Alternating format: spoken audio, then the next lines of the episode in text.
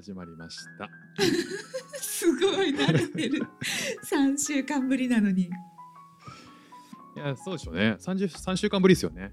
そうか。だから4回5回がうん。日本撮りだからね。まとめて撮ってるから、うんうんうん。でその後1週間休んでたから、はい。そうですよね。そうか。第6回ですね。6回になるのか。6回ですね。いかがお過ごしでしょうか？何？いやなんかもそうですね、最近、うん。うん結構にあの土日が充実してて。あ福さん。はい、まあ、土日っていうか、うん。まあ、平日もなんですけどはい。結構最近あの英語があの慣れてきてて、い。慣れてきてることを実感して、はい。ちょっとなんかこう自信が持てたというか、まあ、1年1年3ヶ月こう、あのシンガポールに来て英語を勉強してきて、はい。ようやくなんかそのあ喋っていっていいんだってうん。外に出ていろんな人と喋っていいんだっていうのをちょっとなんかこう実感してるんですよね。なんだっけプレイデートっていうのかな、ああプレイデート、うん。はい、あの一緒に遊ばせて、うん。親はうん。なんか喋るみたいな、はいはいはいうん。なんかまあ子供についていくんですけど、はい。基本的になんか子供をずっともうこう見ながら親と喋親同士喋るみたいな感じとか。う、ん。放課後とかね。やったりとかして、うん。こう日本とその国の違いとかが聞けるのが結構好きなんですよね僕。うん。文文化の違いとか子供の頃どんななんかこうどんな勉強してたのみたいなとか、うん。うん、なんかそれでね結構充実してます。こう英語の方が充実してますね。ちなみにどちらの国なんですか？お相手は。一番よく最近会うのはフランス人で、はい。でえっ、と親お父さんがフランス人でお母さんがモロッコうんうんですかねであとは、まあ、ゴリゴリシンガポリアンの人ともこの間会って話したりとかはい。えっとドイツ人とかカナダ人とかあとはイギリス。かな？あとはあれあのドイツの上ってなんだっけ？え？スなんだっけ、うん。コペンハーゲン。国忘れちゃいましたけど。大きな国ですか？そんな大きな国でもないですね。コペンハーゲンっていう町の名前しか覚えてないんですけど。あ。あデンマーク。だはいはいはい。そうですね。うんうんうん。うんうん。デンマークとかあとはインド、うん。マレーシア。すごいたくさんお会いしてるんですね。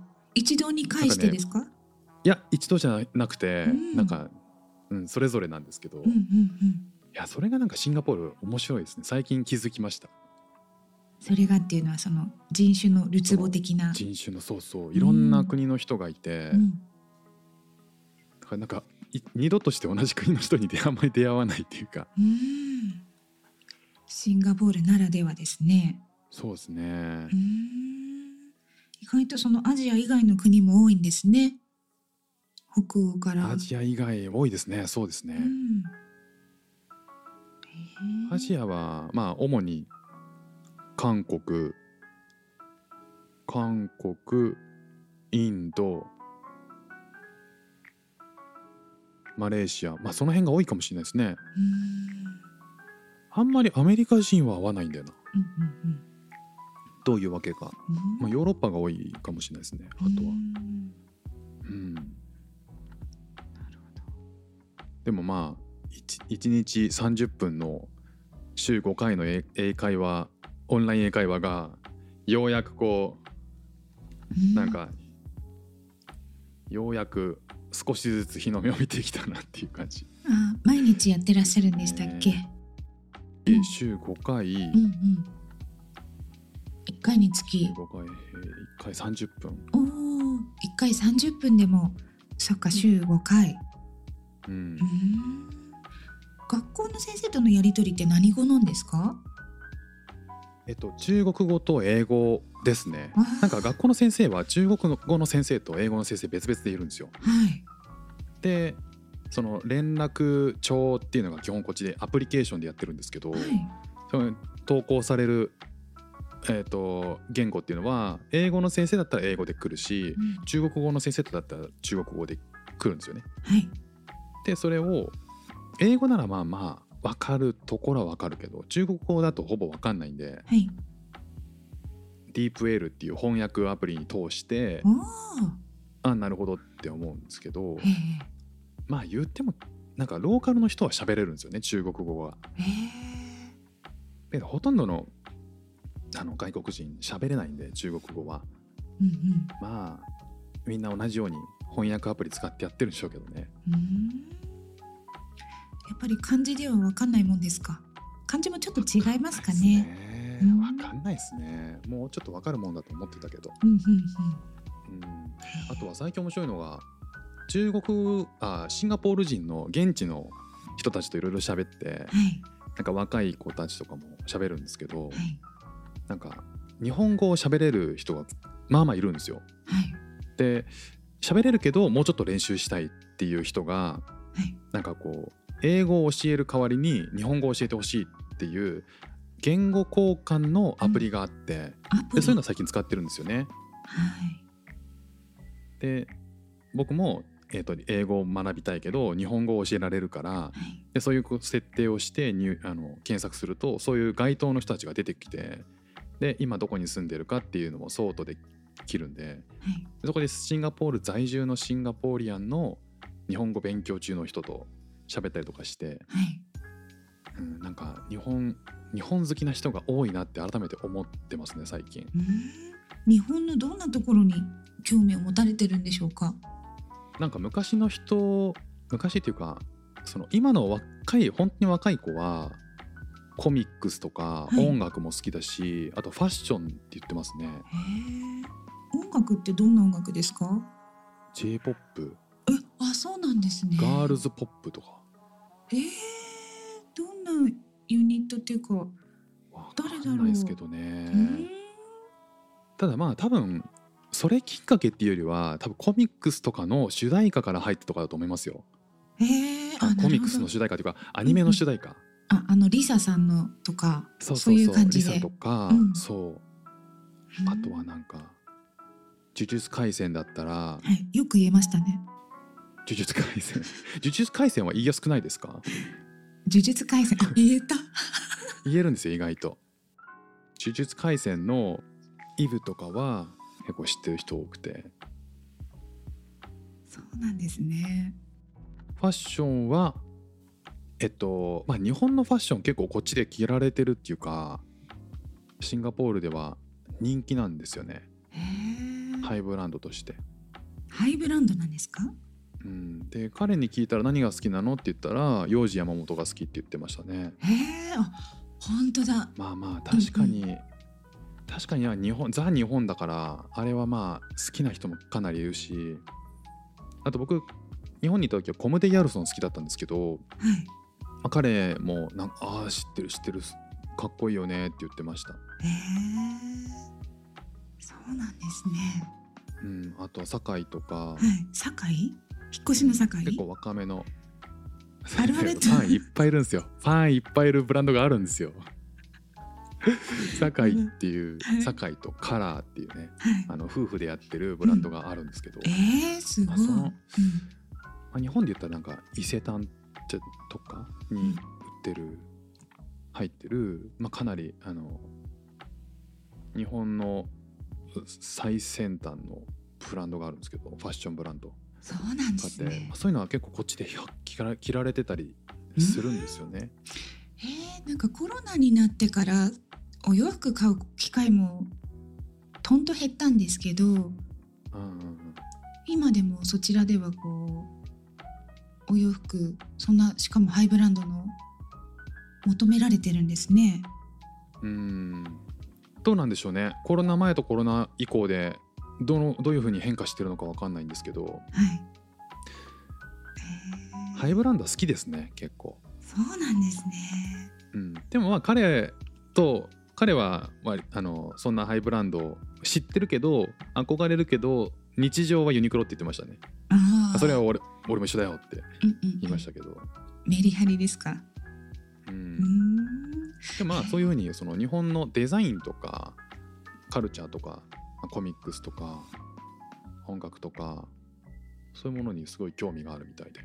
日本に働きに行きたくて日本語を勉強したんだけど、まあ、ちょっとこっちでえっ、と仕事やってる仕事がいい仕事が見つかったから今こっちにいるんだよね。ただだから日本語喋れるんだよねって言ってましたね。へええ結構うまかったですね。あそうなんですね。うんなんか勉強熱心な人多いですね。多い気がしますね。そのご勉強熱心というか語学に関してはあまりこうバリアを張らないっていうイメージがありますね、まあ、基本的になんか中国語と英語を子供の頃から2言語やっていてうん。なんかこっちに来てからも結構いろんなローカルの人と会うんですけど日本語結構上手い人多いんですよ。あそうなんですね。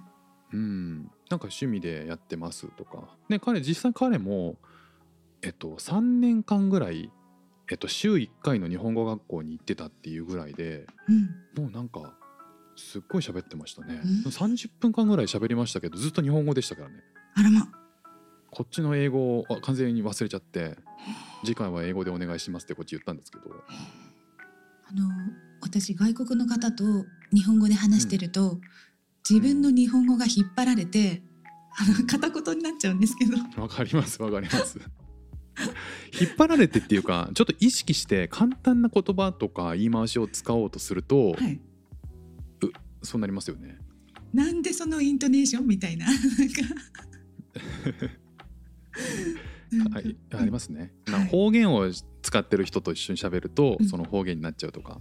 そうそうそう。でも昔自分が関西にいてで、まあ、故郷の人と話すと戻っちゃうとかじゃなくて一回も行ったことのないあの九州の熊本の人と話してるとそのイントネーションになったりとか 私しちゃうんですよ。なんか。まあ向こうの人は嬉しいでしょうね。なんでしょうね。すごいなんか心地いいなと思っちゃうんですよ。うん、うん、まあでも英語もあるんじゃないですか、そういうのって。どう英語ですか？なんでしょうね。英語が混じっちゃうみたいな。あいやあのーよくその国の英語ってあるじゃないですかあありますね。そのイントネーションうんうん、まああの分かりやすいのはえあのアメリカとイギリスみたいな感じですかね。そうそうそうそうそう,、んんんで実際シンガポールもシングリッシュっていうあ独特のイントネーションなんですねはい。どんな感じですか？うーんどんな感じかは言えるほどこれ英語が上達してないんでこれ いやいやいやです。けどもお預けさせていただきたいんですけどもいや見せてくださいその週五の。週5シングリッシュやってないですからあそうねか。イングリッシュをやってたんですね。シングリッシュじゃないように頑張ってますからそうかそうか。はい、ええでもほらあのインドの人もやっぱ全然違うじゃないですか、あのすっごい巻き舌ではいはいはいはい。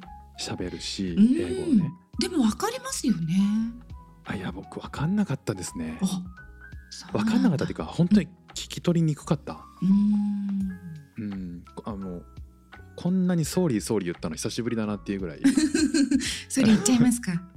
言っちゃいますね外国の方はあまり sorry はないですよね。ああの sorry っていうか excuse me っていう意味で、うんなんかこう聞き直すっていう意味で、うんうん。あ、そういうことです使ってね。るじゃないですかうんうんうん。そうそうもう一回いいですか？みたいな感じですね。そうそうそうそううん。そうでしたか。うん、そんな感じですね最近はうん。どうですか？ソフィーさんいかがお過ごしですか？私もそうですね。まあ同じような感じで最近道端で会った人と英語と日本語を交換こうして教え合うということ本当にタイムリーですね。この前ね表参道の駅で地下鉄の乗り換えしてた時に、うん、なんか後ろの方でえっ、とゴニョゴニョゴニョって言ってるから独り言かなと思ったんですよ。それがよくこう携帯に向けてなんて言うんだろう電話して話してる人とかいるじゃないですか。うんそれかなと思ったんだけどどうもなんかこううつろな目というかねなんだろうちょっと困ってる様子もありでもこうあれ、うん私に言ってるのかなどうかなって分かんなくてで立ち止まって「あのなんか助けが必要ですか?」ってお話ししたら「あのその乗り換えに困っていらしてあの、うん。じゃあ私同じ方向だから一緒に行こうみたいな感じで言ってたらうん。もうすごい親切だって言って。うん。それでなんだろうな。なんかこうお話ししていくうちになんだろう。私もう少し英語全然話してないから勉強したいんだって言って向こうは日本語日本に来て日本語を学びたいんだっていうことになってじゃあお話ししましょうかとか、まあ、テキストでのやり取りから始まってそこから。でたまにこう、何ですか？電話みたいな。お話ししてうん。いるんですよね。へえうん。だけどやっぱ電話って難しいなと思いました。音だけだから。うん。うん、そうですね。そうそうそう。表情とか見てねあ今どんな状態だなっていう情報が得られないから本当にね私ニューヨークにいた時も、えー、とともチャイニーズ系のアメリカ人だったんですけどはい。電話が一番苦手でした。うん。もう本当にもうリスニングじゃないですか。なんていうの、はいはいはいはい。なんか要は、リスニングっていうかうん。まああのその声からいろいろ聞き取るしかないってことですよね。そう。だからやっぱりカンバセーションって、なんて言うんだろう。なんて言うんだろう。本当に言葉だけじゃなくって交わしてたんだなっていうのが分かりました。ううん。ん、状況を読み取ったり感情を読み取ったりね。特にうん。英語を喋る人っていうか、うん。その日本人じゃなくてこうネイティブで英語を喋る人ってそう、うんイントネーションじゃなくてあのボディーランゲッジがすごいですよね。あと顔の表情をすごい作りません？そうかもしれないですね。はいはい。だからなんかそこから読み取ることも結構情報として多いっていうイメージはありますねうん。うんうん確かにありますね。うん日本語ので話してた時に比べて、まあ、はいそういうのを丸コピーして、はい僕もその英語で喋る時に、はい。これこんなに今まで使ったことない筋肉顔の表情の筋肉をうんそれなりに使ってコミュニケーションするようにうん。自然になってきたんですけどへえ。例えば眉毛を上げるとか下げるとかも日本語で喋ってるとそんなしないと思うんですよね。わかる。で例えばもう言葉を発さずになんだろう口角を下げて眉毛を上げるあっていうリアクションわ、かります？ありますよね。もうそれだけでで手は広げるっ驚て感じですよね。き 絵文字にありそうななんかなんかあの、うん手をこう手のひらを上に向けて、わかります、顔の表情作って、うん。でそれでリアクションンってなりますよね。ありますね。表情だけでね。独特ですよねあれは。うん。そうですね。日本はあれですかね。なるべく顔色を変えない方なのかな。そんなことないかな。いやでもそういう向きもちょっとあるんじゃないですかね。うんうんうん。できるだけこう手手振り足振りうん身振り手振り。うん。顔の表情もそんなに変えなくてもうん。コミュニケーション取れるっていう言語な気はしますね、まあ、実感としては。うん。余計なね。余計ななんて言うんですよ詮索じゃなきゃ余計な情報を与えないっていうかなんて言うんだろう。余計なことを言わないように 穏便に済ませるためにそのね主張の一つでもあるのかなそういう、うんうんうん。ね、ボディーランゲージっていうのは。そうですね。うん。なんかこうバラエティ番組とかで、はい。そのそのタレントさんが喋ってる時に、はい。その大オチを言う時の顔を別に作り込まないじゃないですか。うんうん例えばなんか「いやつい最近さいやちょ、まあ、聞いてくれよ」って。うんうん「聞聞いてくれよ」こうなんかマークがマークがさ俺にさお前のこおお前はマザコンだって言うんだよ。そんなことないじゃんな。ふざけんなよだよな。もう言ってやったんだよ俺。お母さんに言いつけてやるってな。って。って言った時に 例えば例えばですけど、はい。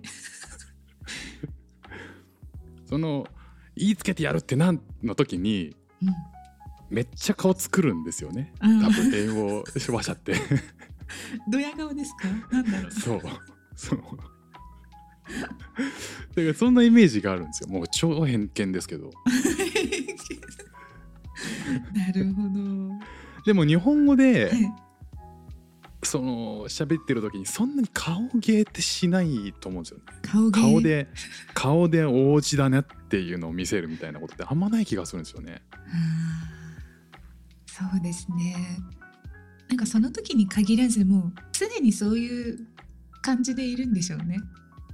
もうお家だからなんか顔芸するとかじゃなくて普段から例えばびっくりしたり嬉しい時とかにうん。そういうexpression？express、うん。なんですか？表現するんじゃないですかね、はいはいはい。うん。そう。だからこそうん。直接話した方が、直接顔を見てうん。話した方が話しやすいっていうのははい。あるしうん。あとはシンガポールこの前からマスク外しておマスクを外して外出が OK になったんですけどはい。やっぱりそのい一目散に外す人はなんか欧米系が多いような気がしたんですよね。うん。その会話として不自由すぎるみたいな。うんうんうんわかんないですけどね。その国のそのその国の方針がいろいろ自分たちの国の方針に従ってるのっうんていうのもあると思うんですけど、はい。うん、なんかねそんな印象を受けたんで。うん。なんかだんだんね肩身が狭くなっちゃうんですけど私実はすごいあのリアクションがでかいんですよ。はいはいはい。わかります。わかりますだから声わかりますけどね。あ伝わってました。誰も、はい。誰も違和感を覚えないと思いますね今の発言。はい。ひ一言で言うと、はい。でしょうねってことだと そうそうなんです。はいなんで伝わっちゃいましたか？フックさんとね、あのー顔見てお話ししたことないですよね。うんはい。伝わってました？はい。漏れてました？なんでだろう？えなんでだろう？それがリアクションなんじゃないですかあそういうことですかはい。 react するだからそっか。それを表現するだから。それを表現しないとはい。何考えてるんだなこの人はっていうのはあるけどリアクションが大きいってリアクションをするってことは多分相手に伝わるっていうことだからそれねちゃんと伝わってますよ。そうでしたか。リアクションが大きい人の方がやっぱ話しやすいですよね。これ誰にとってもそうだと思うんですけど。そうなんだ。すごいい発見。やそうでしょうね。そうでしょうねっていうか そっか判断しやすい。だって聞いてるかなって分かんないじゃないですか。リアクションしてくれないと。そうですね。リアクションがないと不安になりますね。うん。なりますよね。そっか。じゃあいいんだ。私どあいや全然話し手というか あのいい聞き手の、うん。いい聞き手は多分ちゃんとリアクションするじゃないですか。あだ喋ってる方も気持ちいいですけどね。あ なんでこうなっちゃったんだろう私。なんでなんでしょうね。子供の頃からなんですかね。えーすごく小さい時はおとなしかったんですけどでもやっぱえ？英語？あそうなんですか？はい。木木に木に登ってったようななんかおてんば娘だって聞いあのそれはもう本当に話をせずそういうふうにしてましたからなんていうんだろう。な 無口で。無口っていうかなんか学校では普通に木に登っていくの何も喋らないのよ いやそんなことはない。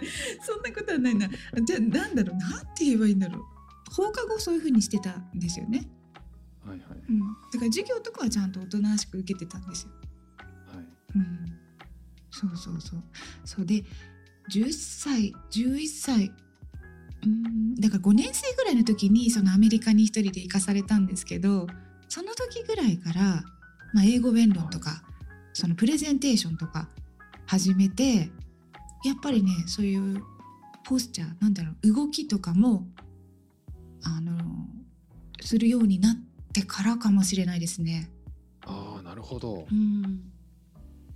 じゃあ英語から来てるっていうことですかね。英語っていうかそのアメリカからうん輸入してきたんですね。輸入し て「輸 What?」入とかなんかこう会話しててなんかそうわかります？フレンズですね。そうそうそう、はいはいフレンズでしか見たことないです、ああいうやつですよね。うん、そう。いやそれこそ本当に手広げてはいなんか目おかしいだろこれとかっていう時はもうなんか手手を上にしてね。はい。手を上に向けて、うん。なんか肩を上上げてうん首をかしげるみたいなそんな感じなんですか？I'm a perfect human じゃないのそれ。今シンガポールいらっしゃるんじゃないですか？いますね。ね。そう。あでもそうなんです。やっぱり、うん。そこは英語譲りなんですかね？そうだ。だからその外国の方とお話ししてる時にすごくね、はいはい。あの感謝しているとかなんだろう。すごく優しい言葉をね向こうがかけてくれるんですけどそういそうした時に私右手を胸の上に当てて「おー」って言ってました。わーおわーおって言っちゃった。誰？私たち、Oh そう。そうその時。もう顔作ってた確かに。眉毛がちょっとハの字になってたかもしれない。うん。あーだけでうん。それはそれはやっぱりその時のことを思い出すと、うん。いやっぱり今の通常のリアクションよりも大きくなるなるんですか、大きいですね確かに。恥ずかしい、へえ。うん。いやでもなんかちょっと今うん。さらっと流したんですけど、はい。小学校5年生からアメリカに一人で行くってのはどういうどういうことなんですか？からっていうか小学校5年生の夏休みに母の知り合いが、まあ、アメリカのカリフォルニア州にいるのでそこに、あ「外国に行きたい?」って言われてそのなんかニューヨークに行きたいかみたいな感じのノリであの、はいはい。そんなの行けるもんなら行きたいよっていう感じで母に言ったらなんか行くことになってました。へ しかもそれ一人なんですよ本当に。親もいなくて。で私英語自分の飛行機に乗るんですか？そうです。自分の名前しか知らなかった。英語喋れなくって。へえそう。それはすごいですね。えそれはホームステイっていうか？そうです。ホームステイで行きましたもうすべてあれですよね。別に撃学校は向こうで行くわけじゃないんですよね、夏休みなんでサンデースクール、教会ですね。日曜日に。でそう前装いの話したんですけれどもその時もねやっぱり教会に行く時って清掃なんですよね。はいはいはい、うん、だからあそっか教会に行く時はこういうふうになんだ例としてというかね、うんうん。うんうん、晴れの日じゃないけどなんかあ装いを変えるんだって。もっと言うとこうディナーの時に、えー装いをね変えたりする場合もあるありますよね外国で。ええ。うん、まあそのちょっと大きくなってからとかねあのそういう機会いいいいレストランに行く時とかはちゃんとしたりとかね、そうそう。もう家人にで会う時はそれにふさわしい服にしなきゃいけないとかはねいろいろありますよね、大人になってからですけどね。うん。でも家でもねそういう家あるんですよ。夜ご飯の時、うん。そうそうそう。ねなんかそういう習慣っていうのをなんだろう身をもってねあこういうことなんだみたいな。紙の上のね情報じゃなくて体験するとなんだろうなやっぱりいいいいですよね。身をもってそういう経験っていうんですか？うん。本当に。ね。その時に英語を喋れるようになったっていう感じですか、いやもう必死で耳から耳だけが頼り。ABC も分かりませんから何しろ。そうですよね、うん。日本だとまだ小学生だと英語やらないですもんねね。はい、で当時も本当に全然そんなことありませんでしたし頼りはもう耳だけうんだから音だけで覚えてきたんですよね。はあ、うんそうそうそうであとは真似したりね。うんそれでなどのくらいいたんですか？そっちにはもうその時はだから夏休みだけです。で帰ってきて。ああまあ、うんは1か月ぐらいそうですそうです。まるまる修行うん終業式の翌日から始業式の前日みたいな感じでわあ1すごい経験ですね。もうその時お風呂の入り方も本当バスタブになみなみとお湯をあの 食べちゃって。うん。そうそうそう。入り方もねだけど。あそっか。向こうはバスタブ使わないからってことですか？そうそうそう。そうみたいですね。お湯ためないから。そう。すごい経験しましたね。すごい経験ですね。それからなんそれからもアメリカとは縁があって何回か行くっていう感じなんですか？そうですね。でもまあ大きくなってからですかね。カリフォルニアに次行ったのはもう大きくなってましたね。大人ですね。あはい、うん、でもなんかね。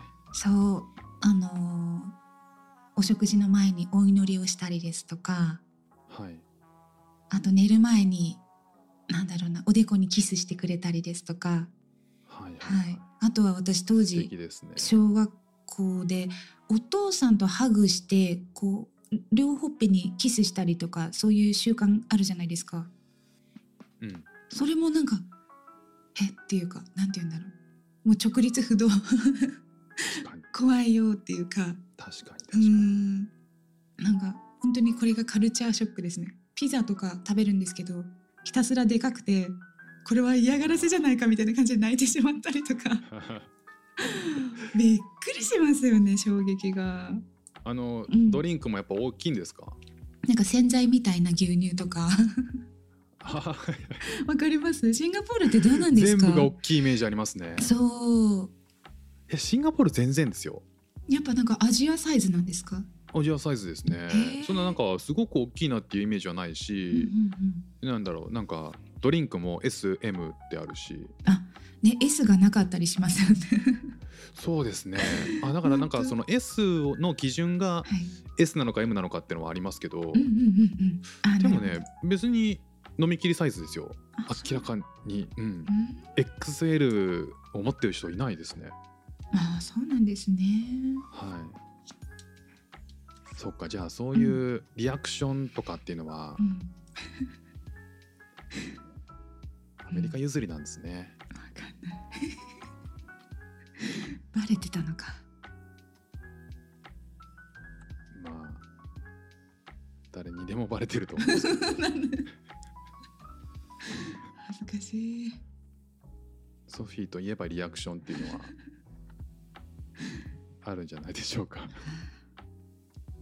あそんなところで。ああなるほどね。うん。お知らせしますか？はいお知らせしましょうか。はいここでお知らせです週もちょっとスキップしてしまったんですけど収録が追いつかず、あの聞いていてくださった方もいることと思いますがちょっと、まあ、プライベートでですねあのなんて言えばいいんだろう。まあプライベートっていうかね、はいはい。なんかいろいろまあポッドキャスト以外にもねたくさんの活動をやられている中ではい。ちょっと時間の捻出が難しくなってしまいまして本当にご迷惑をおかけするんですけど、あの方向性の違いではないです。いや言いたかったって言ってましたもんねソフィーさんね。それ言いたかったっていうことでしたっけこれは。一回言ってみ言ってみたかったんですよ。はい。じゃあ今こそ。解散じゃないから。解散じゃない。解散じゃないんですけれども、そうなんですよね。あの私も週1回本当に楽しみにしてきたんですけれども、まあ、ライフスタイルの変化に伴いえ毎週更新だったのが不定期になります。すね。はい。不定期にね。はい。また、はい。更新の際にはツイッターなどでお知らせしますのでこの機会にぜひフォローお願いします。お願いします。すみません。またね、いろんな話したいですね。またサードプレイスに帰ってきますよ。そうですね、うんうん。あのサードプレイスはずっとありますんで、はい。そこに、まあ、2人も戻ってくるし、はい。えー今日聞いていただいてるうん。皆さんも、えーまたその時に戻ってきてうん。また羽を休めてもらえるとそうですね。意外に早いかもしれないその。やんのかいみたいな。ちょっともうそれはまあ私次第気まぐれが過ぎるっていうことかもしれないですけど決して気まぐれ気分ではやってないんです。気分ではやってないですね、一応生活がありますんでね。そうですね、はい。ありますからね皆さんもね、はいはい生活がありますのでただまああのよりどころになれるようにうんいい日、えーいいサードプレイスにしたいのでそうですね。いつまでも。うん。うんそうですね。これからもよろしくお願いします。よろしくお願いします。じゃあそろそろ行きましょうか。そうですね。この番組では皆さんからのメッセージをお待ちしております。質問お悩み私たちに聞いてほしいこと。これって私だけという素朴な疑問などなど。概要欄のメッセージフォームまでお願いします。さあ今夜はここでお別れです。ここまでのお相手はソフィーとフックでした。せーの。の。Have a good one